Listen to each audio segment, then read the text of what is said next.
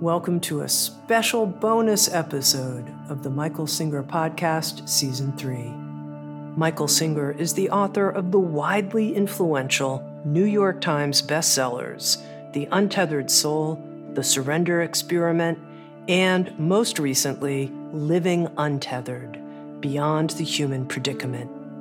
Produced in partnership with Shanti Publications, the Michael Singer podcast brings you select recordings from the Temple of the Universe, a yoga and meditation center that Michael founded in 1975.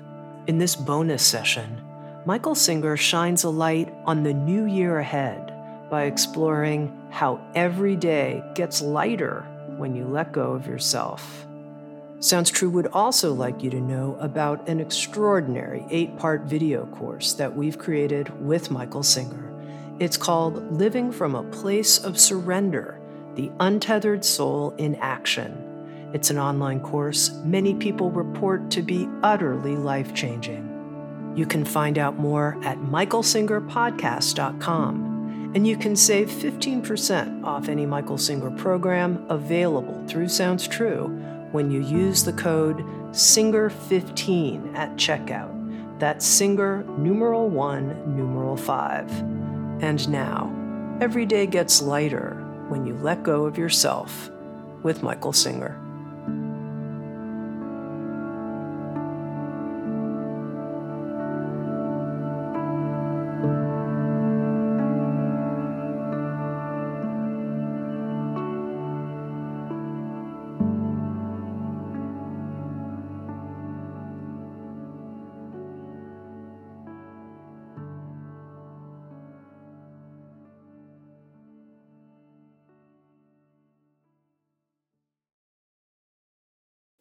Jai Gurudev, Masters. As you come into a new year, me New Years are very auspicious, very meaningful. All that really happened, you did an orbit around the sun. If only our minds would remind us of that. They have the power of abstract thought. We don't use it. We stay very focused on little things. Your mind is capable of knowing that you are floating through outer space. I asked this question the other day to a group. If you were, fell out of a spaceship and were just in a suit floating through empty space and looking around and just seeing the vastness of all that is, you'd know you're in outer space. For the people that are still in the spacecraft, say the International Space Station, we say they're in outer space. When you came back, where'd you spend your year? In outer space. Just because you were inside the space station does not mean you were not in outer space. If you see the new Star Wars movie, they have these giant spaceships, way bigger than a whole country, all right? They're enormous. I forget what they call them. Well, if you're in one of those floating around, you're still in outer space. You don't have to wear a helmet, you don't do anything. They're all climatized and very nice. And there are spacecrafts that can have gardens, Certainly, sci fi has shown a lot of that. You, you can have a lot going on, but you're still in outer space. The point of this discussion is you're in outer space. You're in outer space right now. Just because you're on this earth does not mean you're not on a spaceship floating through outer space. It's just a really big one. And it's floating through outer space. So just if you're in the International Space Station or on the planet Earth, you're in outer space. Period. That's what's happening. If you could train your mind to be kind to you instead of the silly things it thinks about, and realize you're floating through empty space. It's so big. Your closest star is 93 million miles away. 93 million miles, a very long time. All right? And its closest star in the same galaxy, its closest star is, I think, 4.2 light years away, something like that. Look how big, that's your nearest star. That's how big this thing is. I realize people don't understand. You say light years, what does it mean? So I used comparisons. If I caught a beam of light and I held it in my little fingers, and I held it up above the planet Earth, big planet, you know that, and I let it go and caught it, after one second, it would circumnavigate the globe six times. The speed of light. It's extremely fast. Now go do that for 4.2 years. You might get to the next star. You're just floating in emptiness. Nothing. You're just this tiny little ball. And during a year, you orbited the sun. That's what you did. I mean, you're getting caught up in the small stuff. You just did a lap around the sun. Big deal. I don't understand how anybody can have a problem. It's just pretty simple stuff. You sit on a planet, you go for the ride. You're not going to stay. No one has ever stayed. You know that. You're guaranteed a ticket off. You stay here for a few years, you orbit the sun, and you leave. You don't know how you got here. You didn't take a spaceship to get here. It's pretty neat.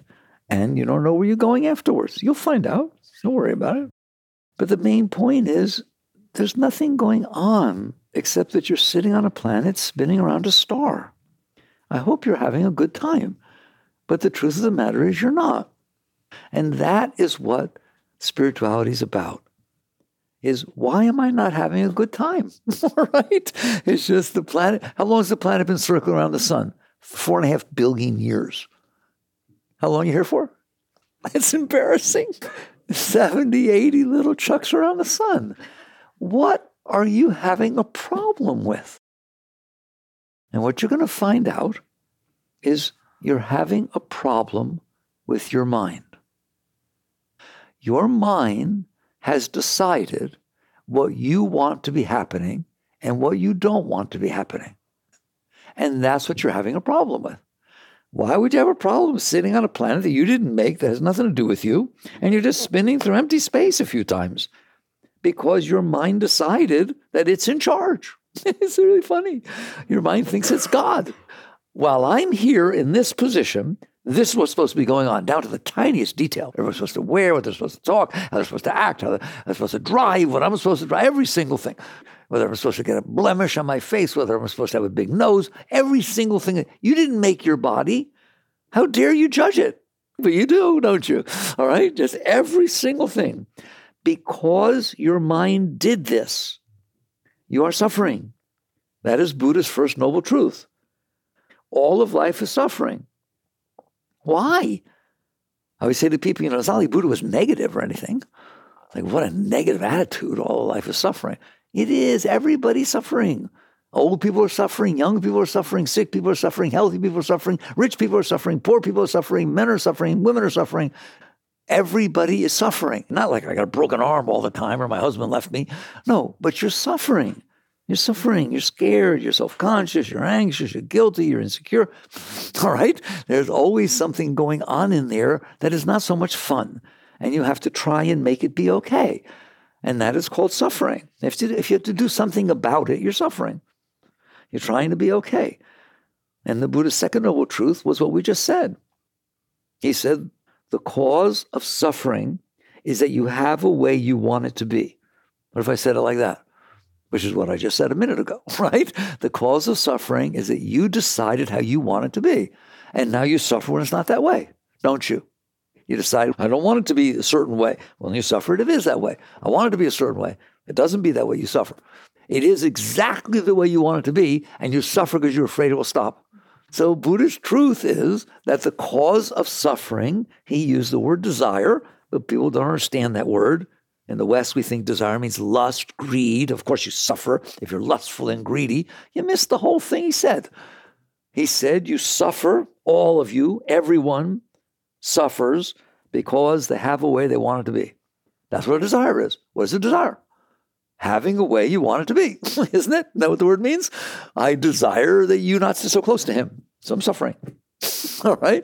I desire that you're just a few inches shorter because I'm not so tall, but I really, really love you. But you're just a little tall for me. Oh my God, if only you were shorter, you'd be perfect. Because you have made up in your mind how you want the moment in front of you. And by the way, the moment that hasn't happened yet and the one that already happened, how you want it to be. Because you did that with your mind, you are suffering. Here's how I define suffering if you have to be doing anything about it to try and be okay, it means you're suffering. Your suffering is driving you to get married. Your suffering is driving you to have children. Your suffering is driving you to make money. Your suffering is driving you to make a name for yourself. Your suffering is driving you to look better. You have these needs that are coming up inside. What is the need about? I have a way I want it to be. That creates a need because I have a way I want it to be. And now I have to go out and try to make it happen that way. I have to get what it is that I think will make me be okay. Can you relate to that one? And I have to make sure I don't get what I think will make me not be okay. That is suffering. I know it's hard because we, because we all do it, so we don't call that suffering. We call the extreme of that. In other words, if I don't get what I want really badly and I get suicidal, I'm suffering. Or if I get what I don't want really badly and I'm all messed up, I'm suffering. No, the very fact that you have to be out there struggling to try and make the moment in front of you be the way you need it to be to be okay means what? You're suffering. Suffering is a state of not being okay is a state of disturbance. And now I need to do things in order to try and make it so I'm not disturbed. And the Buddha was right. All the people are suffering. And he is right about why. That's what's so deep about his teachings. It was very simple. The cause of suffering is having a way you want it to be. If you have a way you want it to be, well, maybe it'll be that way. Fat chance. Like, why would it be the way you want it to be? You meet somebody, they remind you of someone you dreamt about when you were young and they act a little bit like that. Well, it must be that person. No, it's not that person. It's not, you just made it up in your head. And now you're projecting onto that person how they're supposed to be because you need them to be that way. They will disappoint you. But the problem is you, not them. You have made up a person and now you're trying to find them. You will never find them. You have made up a life and now you're trying to create it or find it. You will never create it. You will never find it and you will never be okay. I'm serious. It doesn't exist out there. The world has been here for 4.5 billion years. It is the result of all the forces of creation that cause it to be the way it is. Every moment that's unfolding in front of you is part of the expression of reality. It never asked you what you want. It couldn't care less what you want. I don't care what they tell you. It is doing its physics thing. Things are the way they are because of covalent bonds. They're put together the way they are and they move the way they are based on quantum bosons, that those are the forces that cause things to be the way they are. That's why things are the way they are. Not because you made up how you want them to be. it makes me laugh so hard. You honestly believe that you get to make up what the moment in front of you should be like, and that it really should be that way. And you get upset when it's not that way. And therefore you suffer. That's what causes suffering. So the great way is not difficult for those who have no preferences. That's the first line of one of the deepest Zen writings that was ever ever put down. That doesn't mean that you suppress your preferences. That doesn't mean you deny your desires. It's not deep enough. It is that you wake up and you realize, I'm sitting on this planet, spinning around a star. I'm going to have a good time. I have a limited amount of time that I'm going to be here. It's kind of an exciting place. Would you rather live on Mars? You don't kid yourself. There ain't nothing going on on Mars. So basically, you have this exciting journey with colors and shapes and noises and sounds and animals and birds and flowers. Give me a break. How could somebody make a nicer place? You think Walt Disney did well at Disney World? How'd God do with this? How'd creation do with this? It's a pretty amazing planet, isn't it? And you won the lottery. You get to live on this one, and you're suffering. There's something wrong with that. okay? And so what spirituality says is very simple. It says, why are you not having a good time? Not what do I need to happen so that I have a good time? No, no, no, no, no, no. That's you being God. That's putting you at the center of the universe. What needs to happen for me to be okay? What needs to not happen so I don't get worse? No longer do you say that. You sit there and say, Why am I not having a good time? Why am I not enjoying the journey of what's going on? And if you study that carefully and watch it, you're going to see it is because you have limited your happiness to events being exactly the way you define them to be. All right? In order for me to feel good and my heart to open and my mind to be comfortable, every single thing has to be the way I decided it needs to be. If you tell me you love me so much and you sneeze, Oh, forget it, man. There's not a way in the world. You don't sneeze when you say something like that. Okay? It's just so amazing. Wake up. What you have done is made up in your mind, based on your past experiences, what it is that you think is going to make you be okay and what it is you think is going to make you worse. Why did you do that? You don't ask why. You just ask what it is. You don't ask why'd you do that? Because you're not okay. If I just had a wonderful meal and you're full, you don't sit around thinking what you can eat. If you just met somebody and you have this wonderful relationship, you don't think about who to date. If you are fulfilled, you don't sit there and thinking, what do I need in order to be okay? So that's the level that Buddha was talking about and I'm talking about with suffering, which is you're never okay.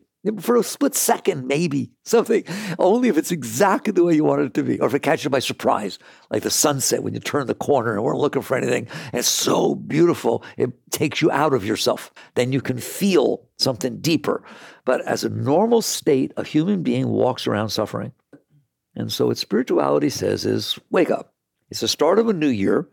You're going to get another lap around the star. What are you going to do with it? And then I'm going to draw a line. What almost every single person is going to do with this year, the same as they did every year of their life, is try to decide what will make them happy, what will make them sad, how to make it happen, how to make it not happen. And they think that's what it means to live a good life. To fight as hard as you can to manipulate the world unfolding in front of you to match what it is you made up and then if it matches some, you feel pretty good. If it doesn't match, you feel terrible. If it's worse, if it's not what you what you don't want, you get scared to death, et cetera, et cetera. Right? I'm telling you, the probability that the world in front is going to unfold exactly the way you decided you want it to be is zero. And you know that. you know that's why you plot and plan all the time. That's why you're so busy manipulating and dressing certain ways and buying just every single thing in the world is all manipulating. You're trying to manipulate the moment in front of you so that it simulates what it is that you want so that when it comes in, it will feel good and not feel bad. Well, the moments keep coming and going. What chance do you have to manipulate it? I mean, maybe you could spend $100,000 on your wedding. Nobody has succeeded, by the way, and get it exactly the way you want. There's always something wrong. But that's just one moment. What are you going to do with the rest of the moments that unfold? Nobody's capable of manipulating everybody and everything that comes into their environment to be exactly the way they want. So you have relegated yourself to having very, very, very little high experiences. What do you do about it? Instead of spending this next year doing the same thing you've done every year, how do you know something doesn't work? Because you've done it every year of your life and you're still doing it. If I did something every single moment of every day of my life and I woke up and one day looked at, well, that's been going on for a while and I'm still doing it, it must not have worked. So I'm telling you that getting what you want is so overrated, it's ridiculous. And avoiding what you don't want is so overrated, it's ridiculous. Period. It's a waste of your life. Why? One, you're not going to get what you want. You know for a fact it's true. You're living proof, all right? You are not going to get everything the way you want it, are you? And it's not going to stay that way. It's just every once in a while, it looks like it's going to be that way and you get excited. But it doesn't last very long. Maslow defined those as peak experiences. Go study him, how often he thinks you get peak experiences. Everything has to be exactly right. All your needs have to go away. Your mind has to be totally satisfied with everything. Your heart has to be completely open. Good luck. So, devoting your life to getting what you made up and trying to make it be that way is a waste of your life. It causes suffering, it causes anxiety, it causes all kinds of tension and everything. Why do you think we have so many problems? How can you not have problems if you're fighting with everything and everyone to try and make it be the way you want? And how can you not be anxious and neurotic if you understand, well, it, it, doesn't keep being the way I want? I have to keep struggling with it. Getting what you want, and avoiding what you don't want is an endless journey, isn't it? It's like there's a part of your being that's not okay. It's trying to make up, based on its past experiences, good and bad, what it thinks will make it happy and what it thinks will make it sad. And then it goes out there trying to make it happen. The problem is you're dealing with a part of your being that's not okay. The best thing it can do is take something and feel a little bit better. I'm telling you, the part of your being that's not okay can't be okay. Let's say you have a problem with jealousy and you try to solve it by hiring detectives and having everybody study and go after who it is you're concerned about. Is that going to make the jealousy go away? It is not going to make it go away. It is actually going to make it stronger. You have devoted yourself to the part of your being, which is a rather low part, which is jealous, which has a disturbance. I'm not denying there's jealousy, because you can feel that's a human emotion. But if you devote your life to it, no matter how hard you try, in fact, the harder you try, the more it bothers you. The more energy you put into something, the more you're feeding that part of your being. The exact same thing is true with the part of you that needs things, the part that is not okay, the part that is sad, the part that is not inspired, the part that, et cetera, et cetera, the part that doesn't feel loved. It's just like jealousy. It's a part that's not okay. And you are devoting your life to it by asking it all the time. Will this make you happy? If I wore this, would this, will you feel good about this? If I got a new car, I bet I feel more confident and so on, right? What if I took another class and I could speak better? Then I feel fine. What are you doing? You're devoting your life to the party that's not okay. It's exactly the same as devoting your life to jealousy. All it does is make you become addicted to that part of your being, become fixated on that, and you struggle to try to be okay. All right, what's the alternative? The alternative is very deep, but there is an alternative. You notice that you are in there, and you notice that there's jealousy. You notice there's insecurity. You notice that it's not okay. You don't need a master's degree, all right? You notice it's not okay in there. From the time you wake up in the morning to the time you go to bed at night, if you manage to fall asleep, there's somebody complaining. There's somebody who's scared. There's somebody who's just not got it together. So they got problems. They may be relatively better one day than the other because they looks like they're going to get what they wanted, but in the overall pattern, it's not okay. And you realize that you are not that part. You are the one who's noticing that. If your heart hurts because you feel lonely, I'm not interested in helping you find someone or something that will make you not feel lonely. I'm interested in finding out why you can't handle that there's a part of your being that periodically feels loneliness and other times doesn't. That's why you get in trouble with your relationships because you're hanging out with a part of you that needs somebody, but there's another part of you the minute you get that that wants some space. They're just parts of your psyche. They're just parts of your being. The only part that is safe and consistent is you who's noticing. You notice that the heart hurts. You notice you feel some jealousy. You notice you feel insecure. You notice you're feeling love right now. You notice that it went away when they told you something you didn't want to hear. You just notice that you're noticing. Is anybody in there? Do you notice these things? If you come to me and you say, My heart hurts, I'm not going to help you fix it. I'm going to ask you, How do you know? How do you know your heart hurts? It's a very frustrating question, isn't it? I don't care. I just don't want it to hurt. No, no, you got to care. Mm-hmm. How do you know your heart hurts? And eventually you're going to look at me, angry, steam come out of your ears, and you say, Because I'm in here and I feel it, stupid. You just said the most spiritual thing you will ever say in your entire life. What? How could you say that? My heart hurts. It has nothing to do with it. The fact that you have sat in a space that you notice I am conscious, I am centered, I am in here, and one of the things I notice is that my heart hurts. Is that the only thing you notice? No, I notice that you're talking to me. I notice that I have a hand. I, I, notice all kinds of things, don't I? I notice that my mind is thinking how to get my heart to stop hurting. How's that one? In other words, I notice these things. Why? Because I'm conscious, because I exist, because I'm in here. That's what it's all about. There is an alternative way of life. And what it says is as follows If you are in there and you are, then you are not the hurting heart. It is just something you're experiencing. You are not the disturbed mind. It is something you're experiencing. You are not the one who's watching the mind try to figure out what everybody else needs to do for me to be okay, or thinking about what should have happened in the past 20 years ago so that I would be okay now if that had happened. And you just realize you're wasting your life, you're wasting your time. And instead, you do something meaningful with your life, which is find out who you are. Who are you in there that's watching? Who are you in there that sees me? Who are you in there that notices the heart hurts? Who are you in there that notices all of this? That is what spirituality is about. It's not about anything else. It's about that. It's about self realization. That's what that word means. Realize who you are. Not who's some mystical thing, my soul or something like that. No, no, no.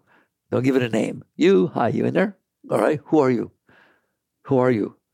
And you start exploring the nature of your being instead of exploring how to make the psyche be okay. So you're not serving the disturbed parts of your being. This becomes not your path, your life. So instead of spending the year circling the sun, trying to manipulate and control the moments that are unfolding in front of you and worrying about the ones that weren't and that might be, whatever it is, you spend your life freeing yourself from yourself. You spend your life realizing me who's watching this disturbance is not disturbed. It's watching a disturbance. Relax. Let go. Just let go. Let go. You're seeing it, that's fine, but you're not it. You're the one who sees it. Just relax as you go through these things. I'm going to spend my life, my year, circling the sun, letting go of these parts of my being that are like anchors that are holding me down.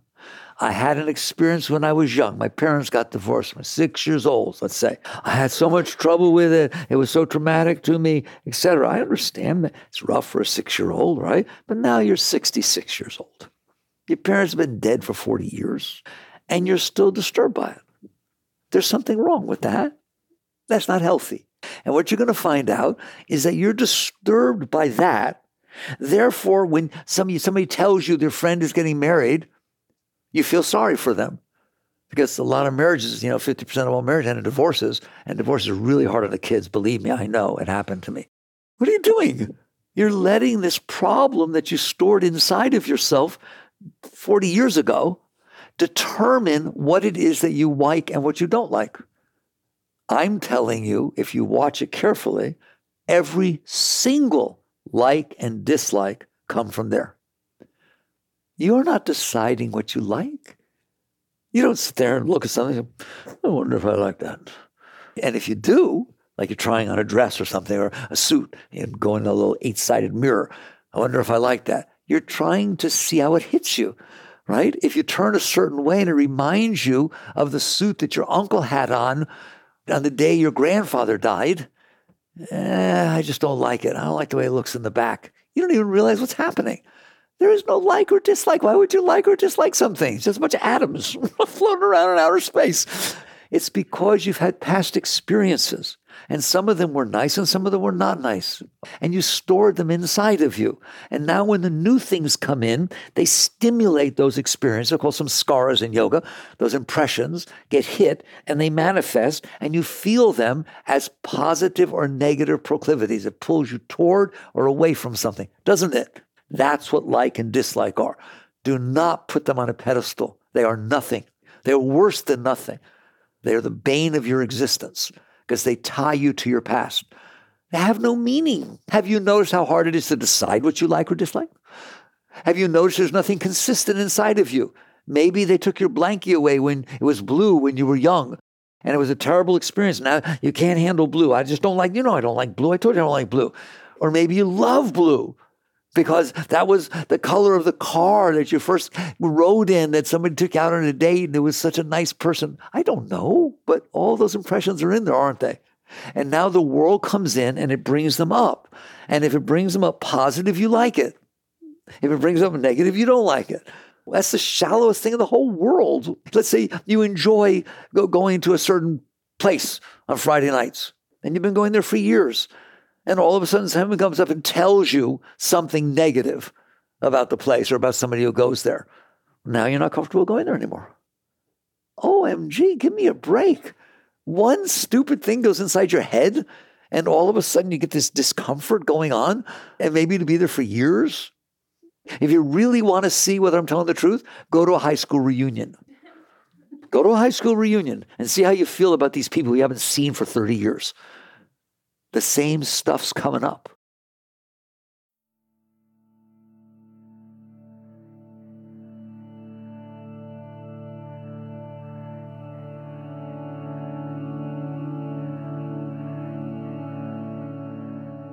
Faced with life's challenges and uncertainties, many of us feel quite stressed and overwhelmed. But does it have to be this way?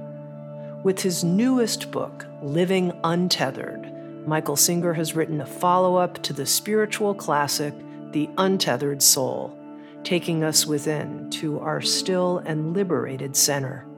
To learn more about this book and Michael Singer's other offerings, please visit living untethered.com.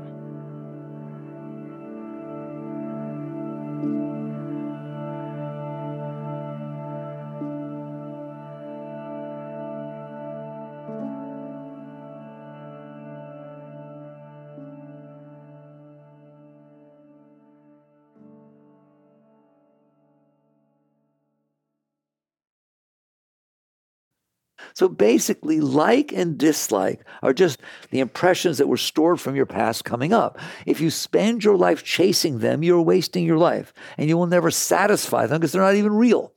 So, what spirituality means, what a meaningful life is, I am going to take a lap around the sun. And during that lap, I assure you that when I come back to the starting position, there's going to be less of me. So, a wise person who caught on, it's not that they're not trying to be happy. It's not that you go sit in the woods somewhere by yourself, right, and give up on life. No, you use life for something meaningful. I'm going to take a lap around the sun. And guess what's going to happen? A lot of things are going to happen. That's what's going to happen during that year. There are going to be all kinds of moments unfold in front of me. How about you? Every single moment, there's something different unfolding in front of me. It just keeps changing. And what I've noticed is if I sit in here, it hits my stuff. it just hits my stuff. It's just amazing. It's like arrows. It just comes by and stuff starts coming up inside of me. I like it. I don't like it. I'm scared of it. Oh, I don't want to happen again. I don't want to. Just all this stuff goes on. Is that just me or is that happening to you too? Okay. I am going to use every single moment to let go of that stuff. Whoa. You mean it, it can go? Of course it can go. Let's get something straight. There is no super glue in there. Really, I'm serious. If something is inside of you from the past, it's because you're holding it there. You are using your will to hold it. How do I know? When it comes back up, you push it back down. Because it was stored with pain, it comes up with pain. So when this stuff starts coming up, you push it back down, don't you? You have hands in there, yes or no? Can you push things around in there? Emotions, thoughts, all kinds of things. If thoughts starts to come about your ex-husband, so you are in control. You are doing it. It's your house. Master used to say, regain your kingdom. This is your house. Nobody else lives in there. Your husband don't live in there. Your wife don't live in there. Your kids don't live in there. You are who lives in there. Nobody else will ever live in there. I don't care how close you try to get. As your house. What are you doing letting all that garbage be in there? I'm going to ask you a very simple question. If every single time you have an experience that bothers you, you store it inside, how are you going to be doing in there? It's the silliest idea anybody ever had to collect bad experiences collect coins, stamps, something. All right? Don't collect bad experiences. It's not going to work out well. But that's what we've done because nobody will talk to us like this. They say the answer is if you're not comfortable, get something, or avoid something, or get rid of something, do something. Do something about it. No, I'm going to do something about it. I'm going to get rid of the reason it's there. What you have to do is sit there and say, and I'm saying it to you, this stuff is not supposed to be in here. What stuff? all of it. I'm serious. It's not supposed to be in there. The past is over. What are you doing carrying it out inside of you? That's ridiculous.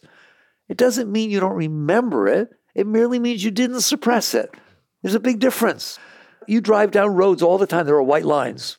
You could remember, you could say, yeah, that's dotted, it's solid, but it didn't leave an impression inside of you of like and dislike and you don't freak out the next time you see a line because it wasn't the same as something else. It's just an experience that you had. You experience things. You don't have problems with them. So when they come in, you let them go. That's called be here now. That's what that's about. Is experiences are meant to be experienced. They're not meant to be renounced. It has nothing to do with renunciation. The experiences unfolding in front of you are sacred.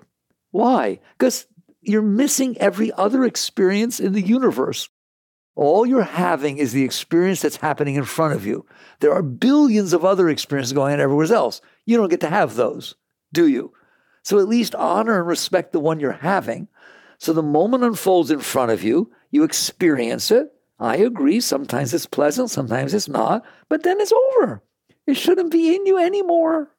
And if it's not in you anymore, all of a sudden you're going to be free you're going to find out that you don't need things to be a certain way for you to be okay. The only reason you need them to be a certain way now is because you closed yourself by storing all this garbage inside of you. Now, if something happens that matches well with your garbage, all of a sudden you feel joy, don't you? You feel excited. If it goes the way you want, you open up. If it doesn't go the way you want, you close down. It is this opening and closing that you're experiencing as the quality of your life. What spirituality and yoga says is, why don't you try to look and see why it's opening and closing instead of what I need to do to make it open and close? And you look, and I'm telling you what you'll see. You'll see it is the stuff I stored inside of me that is making it open and close. The reason life is conditional and I have conditional love and conditional happiness and conditional well being is those are the conditions. What turns him on turns you off. What turned you on yesterday turns you off today because you have these conditions that get stored inside of you. Get rid of them. That's what I'm inviting you to do. Seriously, I promise you, you can get rid of them, all of them. There's not a single one that needs to be inside. Your past does not belong inside of you. As you let go of these things, you're going to find out that you're way happier than you were before. Why? Because it's the law of attraction and manifestation that if I let go of this garbage inside of me, I will attract to me everything I want? No. No, I hope not. I hope you don't. What I want is that you let go of the basis of like and dislike. You let go of this garbage you stored inside. And because you don't have blockages inside anymore, you feel the spontaneous joy and love all the time unconditionally. You don't need things to be the way you want to be okay. You're just okay. Just like you can be healthy. Body can be healthy. Well, your body's healthy, you don't need anything. It's when your body's sick that you need to go to the doctor, you need certain foods, you need certain medicines. It's the same thing with your spiritual energy body. It can be fine. It can be filled with love, filled with joy all the time.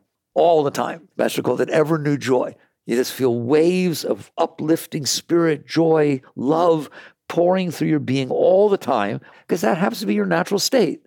And what you did is shove all this garbage on top of it. So now you're blocked. And the only way you feel openness is when something happens that matches your garbage. That's why you feel joy when you meet somebody who's just the way you like them, because it causes you to open up. If they weren't just the way you liked them, it wouldn't happen. If they behave tomorrow different than they behave today, and you didn't like that one different aspect you didn't expect to have, you don't like them so much anymore. It was so disappointing. I trusted you. Trusted me to what? To be the way I expected. But that's what you mean, isn't it? I had a way that would open me, and you said you loved me, and I assumed, that's a big assumption, that therefore you would always be the way I need you to be and you would never ever not be the way I needed you to be. I don't even know how you need me to be. How would I know? I only know me, unfortunately. I don't know your samskaras. I wasn't around when you were six. I don't know. I didn't know that I, I said the word marriage or divorce and it freaked you out. Or I, I don't know. You're really sensitive. You have lots of stuff in there. So it is not going to happen that you're going to find somebody. You are your own soulmate. Find the wholeness within your own being by getting rid of your blockages. And I'm telling you, I'm guaranteeing you, if you will let go of this garbage you stored inside, you will start to feel spontaneous joy, spontaneous love, this constant state of being fed from inside. Man does not live by bread alone, but by every word that leaveth the mouth of the Father. You will know exactly what that means, and there'll be no question in your mind. Why? Because you're being fed by this fountain of joy. So, in order to do that, you change. It's like a true paradigm shift. Now, as you go around the sun, you spend every minute of every second trying to manipulate and control the environment around you to match your garbage. Instead, when you truly turn to a spiritual path, you spend your entire orbit around the sun letting go of your garbage. And that's it. And they're, they're never the twain shall meet. There are two totally different ways to live your life. One works, the other doesn't. It doesn't work to keep trying to get what you want. You know that. You live that. It does work. Every single thing you let go of, you're a wholer person. You feel better. If you say something to me that wasn't so nice, you weren't feeling good, you just said something not so nice, and I hold on to it, I don't get to like you. I don't like when I drive down the street where you live. I sure as heck don't like the street corner where you said it to me on, or the car I was driving in. I, got all these impressions that cause problems to me. If it happens and I just let it go, ooh, you mean I can do that? Yeah, you're a great being in there. You can do whatever you want. You can do whatever you want in there. I'll teach you how. I can go for an hour to inspire you to do it, and I only need one minute to tell you how to do it. Whereas you want to run around and say, I need a technique, I need a patch. I need no, no, no, no. You need to want to do it. You can let go of the things that happen to you. You do not have to store them inside of you. There is no purpose for storing them inside of you. I want you that if somehow she was in a bad mood, or at least just thought she said something not nice, half the time you're wrong, anyways, but she said something or didn't say something and it disturbed you a little bit, that when she walks away, it's gone. That's what I want for you. I will not try to get you what you want. I'm not going to try to help you get what you want. I don't even want you to get what you want. I want you to get rid of the reason you want things so that I know you'll be okay forever. If you have children, you have children. I have a daughter, I have a wonderful daughter. I don't want her to get what she wants. I want her to get rid of the reason she would want something so that I know she's okay no matter what, no matter what happens all the time. I know that she's happy and she's fine and she can handle it. Which do you want for your kid? That it's conditional and only going to happen in a little tiny little laser beam of light, or that they learn to be always okay? So that's what we're talking about. So basically, you wake up, be strong inside, and you say, This is my kingdom. Yes, it is true. I have stored all this garbage. Guilty, guilty, guilty. Did it since I was little. I stored every single thing that ever bothered me is still in there. If I, in fifth grade, I put a rose in for a, a flower contest. And then the day before I brought it in, a beetle ate one of the little edges of the thing, right? I hate beetles. I hate roses. I hate contests. and I hate people who have perfect flowers, okay? Don't laugh. I'm telling you, that's what happens. And guess who I have agreeing with me? All of psychology, your formative years. All right, you got a stuff stored in there. I am telling you that it does not have to stay in there. It stays in there because you keep it in there. The day you decide you want to stop smoking and you really mean it, stop putting cigarettes in your mouth. And it's shocking. You will find that you stop smoking. And you will find that the urge to smoking will go away. It is exactly the same with this. The day that you want to stop being screwed up, let go of the part of you that is making you screwed up. And don't you dare tell me I can't. Like the challenge I give to people is okay, she came by, she says something not so nice. It's starting to bother me. It's bothering me. She walked away, and I'm standing there, let go. I can't. Let go. I can't. I can't. She had no right to say that. Oh, that's called not letting go. It's called getting involved. What I'm doing is I am justifying keeping it. I went out to dinner. It made me sick. I am going to take it home and I'm going to taste it every single day so I never forget what it was like to eat something that made me that sick. I'm going to show that chef for every day of my life. I'm going to show him how sick he made me. That's what you did with the fact that she says something. I'm going to keep it in here. I have the right. You don't understand what she said. What are you doing? I have the right to screw myself up for the rest of my life. Fine. I don't know why you want that right. I don't want that right. So you tell me, but I don't know how to let it go. I can't let it go. I can't let it go. It would be terrible right now. Here's a million dollars. Million dollars. Let it go. Really? Yep. Oh, right. If you're really caught, for how long? 10 seconds. okay, it's gone. And if you can let it go for 10 seconds, you let it go for 10 minutes. Either you do or you do not have the ability to let go. See, people say to me, What do you mean by let go? Now, you understand what I mean by let go. I mean, you're in there noticing this bothered you, aren't you? You're noticing your mind complaining about it. You're noticing your heart hurting you about it. Okay? Just relax. Relax. You don't change it. Just relax and say, yep, for a million dollars, or better yet, for happiness, for eternal happiness. All right? I will relax. I will relax and give it the space it needs to pass and I guarantee it will pass. If you're hooked on heroin and you go through withdrawal, it'll pass. If you don't go through withdrawal, it won't. But if you do go through withdrawal, it will pass. Well, this ain't nowhere near being hooked on heroin. She just said something not nice, big deal. Let it go. Do you understand what I meant now by letting go? A wise person does that with everything. A wise person says, if I want to be happy, then I have to be willing to be happy. you understand that, right? We're back to the path of unconditional happiness. If I want to feel love, then I have to not close my heart. I have to be willing to keep my heart open because there ain't no love when your heart's closed, if you haven't noticed. So if something happens and it starts to close my heart, I'm going to relax and let it go. I'm going to learn to let it pass, let it go. And you're going to find over time, I know that you don't know how to do it now. No one's ever done it. We weren't taught to do it. We went to graduate school and all the way through kindergarten graduate school, and nobody ever taught us any of this, did they? They taught us the opposite how to manipulate and control. So basically, you come down and you say, This year, the end of the year, then we start our year, you say, I'm going to let go of this stuff in here. That's what I'm going to do. I'm in here. It's my house. I'm letting it go. And then every time it comes up, every time something happens and it hits your stuff, you let it go. Just relax. Keep relaxing. And at first, you don't know how to do it. I tell you, you don't know how to play the piano at first. You don't know how to do calculus when you went to a calculus class. You did this thing called learning. Why can't you learn this? It's the most important thing you will ever learn is how to let go of the garbage that you're building up inside yourself because you can't be okay with this garbage in there. Right? So you relax with the new stuff, and little by little, the old stuff will come up by itself.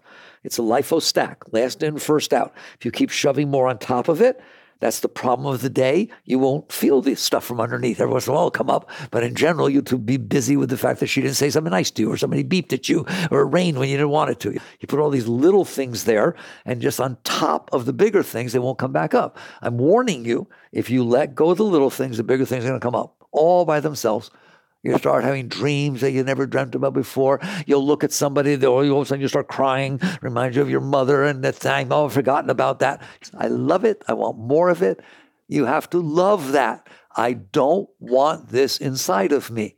So if I have to go through the growth of what it's like to let it go, I am willing to do that. I am ready, willing, and able. In fact, it is the meaning of my life. It used to be the meaning of my life was to make the world match my junk. Now the meaning of my life is to let go of my junk. And I'm telling you, it works. It can't not work, right? How can it not work? You just keep letting go, relax and release, relax and release. Then people say to me, but what about the outside world? Don't I have to do anything there? Isn't there a real world out there? And the answer is yes. Yes, there's a real world out there, and you're supposed to be interacting with it. Whew. I didn't think he was going to say that. All right. Well, what does that mean? Right now you are interacting with the moments that unfold in front of you on a basis of taking from them, trying to be okay, trying to get from them what you want and make them not be the way you don't want. You're using the moments that are unfolding in front of you to try and make yourself be okay. When you live this life, you are first letting go of these problems you have inside. And then you're going to find out all of a sudden that you can face the moments that are unfolding outside as a thing of themselves, not in relationship to your personal self, not in relationship to I like it, do I not like it? What do I do to make it so I do like it? What do I do to make it so that it's not about me, it's about itself. There's a moment unfolding in front of me, and it's asking me to interact with it, not me trying to make it give me what I want. You stop being a taker and you become a giver. And the next thing you're going to know is all of a sudden you realize life is so simple. It unfolds in front of you and you dance with it. Not I make up how I want it to be and beat it over the head if it's not that way and keep grabbing and taking and manipulating. No, no. You honor that the moment has the right to exist I don't care how much you don't like it. It has the right to exist. How do you know it's there? Reality wins. If it is manifest, especially your past, it had the right to happen, didn't it? It happened. And so you relax your way through it, and then you serve the moments that are unfolding in front of you. I had somebody the other day ask me, I still don't get it. What does it mean to let go? And we're going to close on this. So I gave her an example. She said it helped a lot. Okay? You're standing in an elevator. There's six people in the elevator. It's not terribly big elevator. There's somebody at the front of the elevator, inside the elevator, and he keeps holding the door button every time somebody else comes up. And you're very uncomfortable. You happen to be the kind of person that's kind of claustrophobic, and you're not real comfortable having all these people packed in the elevator. There. Perfect situation. There's really nothing wrong. Like the elevator's rated for enough people. Don't worry about it. It's basically just a personal preference that you have. It's just some stuff, whoever knows how it got there, where you're just not comfortable in a crowd. Believe me, it's past impressions. So you're there. Here it goes. You have the following choices. One, manifest your discomfort. Stop it. What's the matter with you? There's too many people in there. Stop pushing that button. Stop pushing that button. In other words, I can't handle it, so you don't do it. If it's making me uncomfortable, it's wrong. That person's wrong to be doing this. How do you know? I can feel it. Bet you can. So that's one way you can deal with it is manifest it externally an attempt to manipulate the environment outside of you. That is, you are not accepting, you are not surrendering, you are controlling. Fair enough? When you do so, that's taking on karma. In other words, if you're taking this garbage that's inside of you, that's uncomfortable, and you are manifesting outside of you, you're laying a trip on other people's heads and it will leave impressions out there. You'll go for a job someday. It just happens that way. You'll go for a job someday, and the person that was pushing the open button is your boss, who you're interviewing with. And you go, oh, gotta got my mouth shut. Or just things happen, don't they? All right. Now here's the second way you can deal with it. A little higher, but it's still not letting go. That is, I know I'm not supposed to express it. Shut up, bite your tongue, don't say anything. Uh, uh. In other words, suppress it. If I can't express it, I'm going to have to suppress it. At least you're not taking on the external karma. You bit your tongue, you didn't do that stuff. But I think we're all mature enough to understand, and that's not going to be healthy down there. You're going to blow a gasket at some point. you go out there and do something, right? Because it'll come back up because you stored all this garbage inside of you. So that's the second level, not terribly spiritual, but more so than dumping your stuff. You're polluting your environment with your garbage. All right, it's just like a factory dumping all the leftover chemicals into the river. You're taking the junk that's left over inside of you and dumping it out to the world. People do that, don't they? All right. So you at least don't do that. So you come back a level. All right. Next level, next level, you become conscious enough, strong enough to where you start doing what people call accepting. Okay? Listen to the difference now. It's okay. This is just my stuff. It's my stuff. I can handle it. It's not a problem. And they're welcome to come into the elevator. It's nice to let other people come in the elevator. Why should it have to be my way? In other words, you start accepting the reality of the situation. And of course, you're taught that acceptance is a very high thing. It is high compared to suppressing and expressing. You're garbage. You're rationalizing it, you're finding a way to live with it, and so on. But the part of you that made you so disturbed, that caused the whole problem, did not go away because you accepted the situation. You avoided suppressing, you avoided creating more disturbance inside, and you avoided creating disturbance outside. Okay? You did good. I'm not taking it away from you. But that's not what surrender is. Surrender is I am conscious enough to notice that some garbage is coming up inside of me about the number of people that are in the elevator or how close they stand to me. I don't want to make it past this moment and think I'm okay. I don't want this inside of me. I want to use this moment to go to God. I want to use this moment to grow spiritually. I want to use this moment not to accept that some people think there are enough people in the elevator. You know, that's New Age doobie stuff. I want to use this moment to do real stuff. I want to let go. I want to let go of the part of me that is causing this disturbance. That's letting go. I don't usually teach it that deep. You see the difference? Each of the tiers, it is only when you do the last one that the real spiritual growth takes place. Now, you will make a nice world doing the middle one. Believe me. No, I wish everybody could accept. You're at least not causing trouble outside or inside. You rationalized it, you made it fit, you good, oh, I feel good about it, blah, blah, right? But I'm telling you, the stuff's going to come up again. If not in the elevator, somewhere else. You know, you, you left that part of you allowed to exist. You just learn to live with it. You learn to be more comfortable with it. I'm telling you, the highest growth and the one that really leads to deep spirituality is I'm the witness. I'm noticing he's standing on the planet Earth inside of an elevator, freaking out about the door opening. I don't think so. It's not a matter of accepting that some people look at differently. It's a matter of, no, no, no, no. I ain't keeping this stuff inside of me. I'm not giving myself the right. And that's the difference. Somebody asked me the other day, I had to write a little answer to somebody on the difference between acceptance and surrender. And he said, Aren't they the same? Well, not know exactly. In acceptance, I gave myself the right to not like it, but I accepted it. Other people look at it different ways. I kept the right that I didn't like it this way, but I accepted that this was reality, that this is how other people wanted it. This sounds very nice, doesn't it? Notice I kept the right to see it my way, right? No, no, no, no. You must die to be reborn. You got to be able to let go of yourself at the deepest root level. And so you just take one look and you say, This is causing disturbance inside of me. It's out. It's gone. How do I how do I get it gone? It's really there. It's there, but you're not it. You're the one who's noticing it.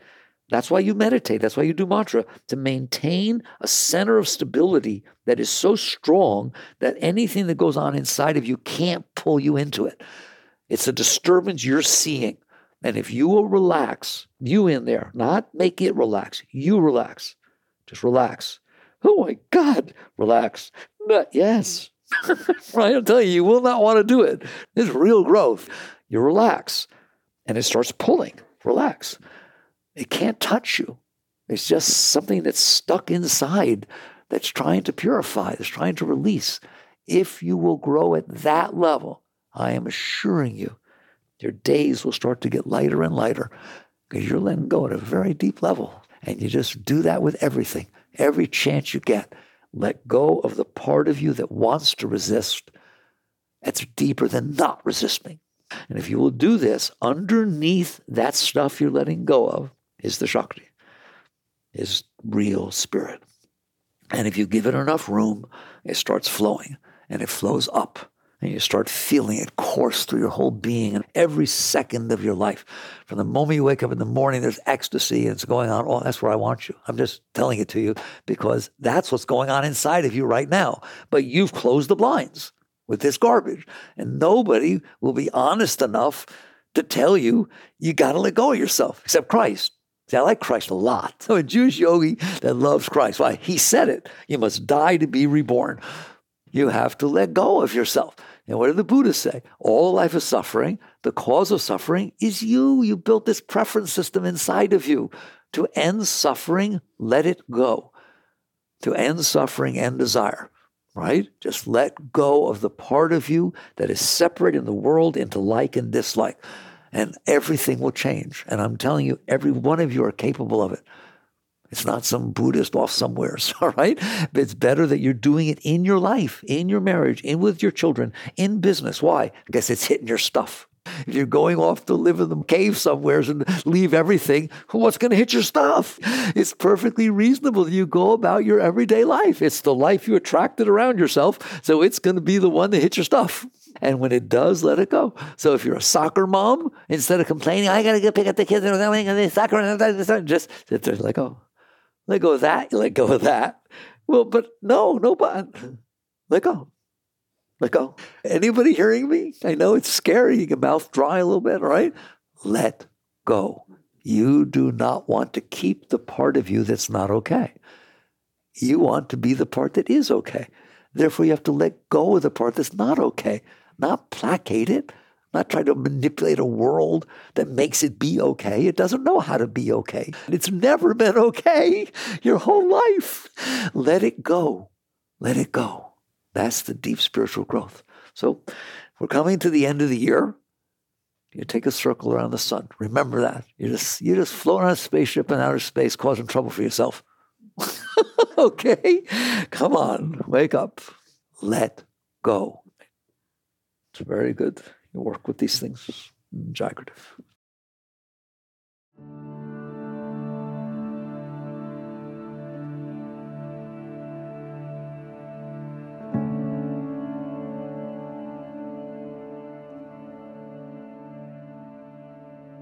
You've been listening to the Michael Singer Podcast, produced by Sounds True in partnership with Shanti Publications.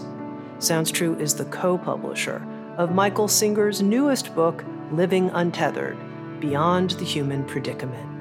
We've also joined with him to produce an extraordinary eight part video course.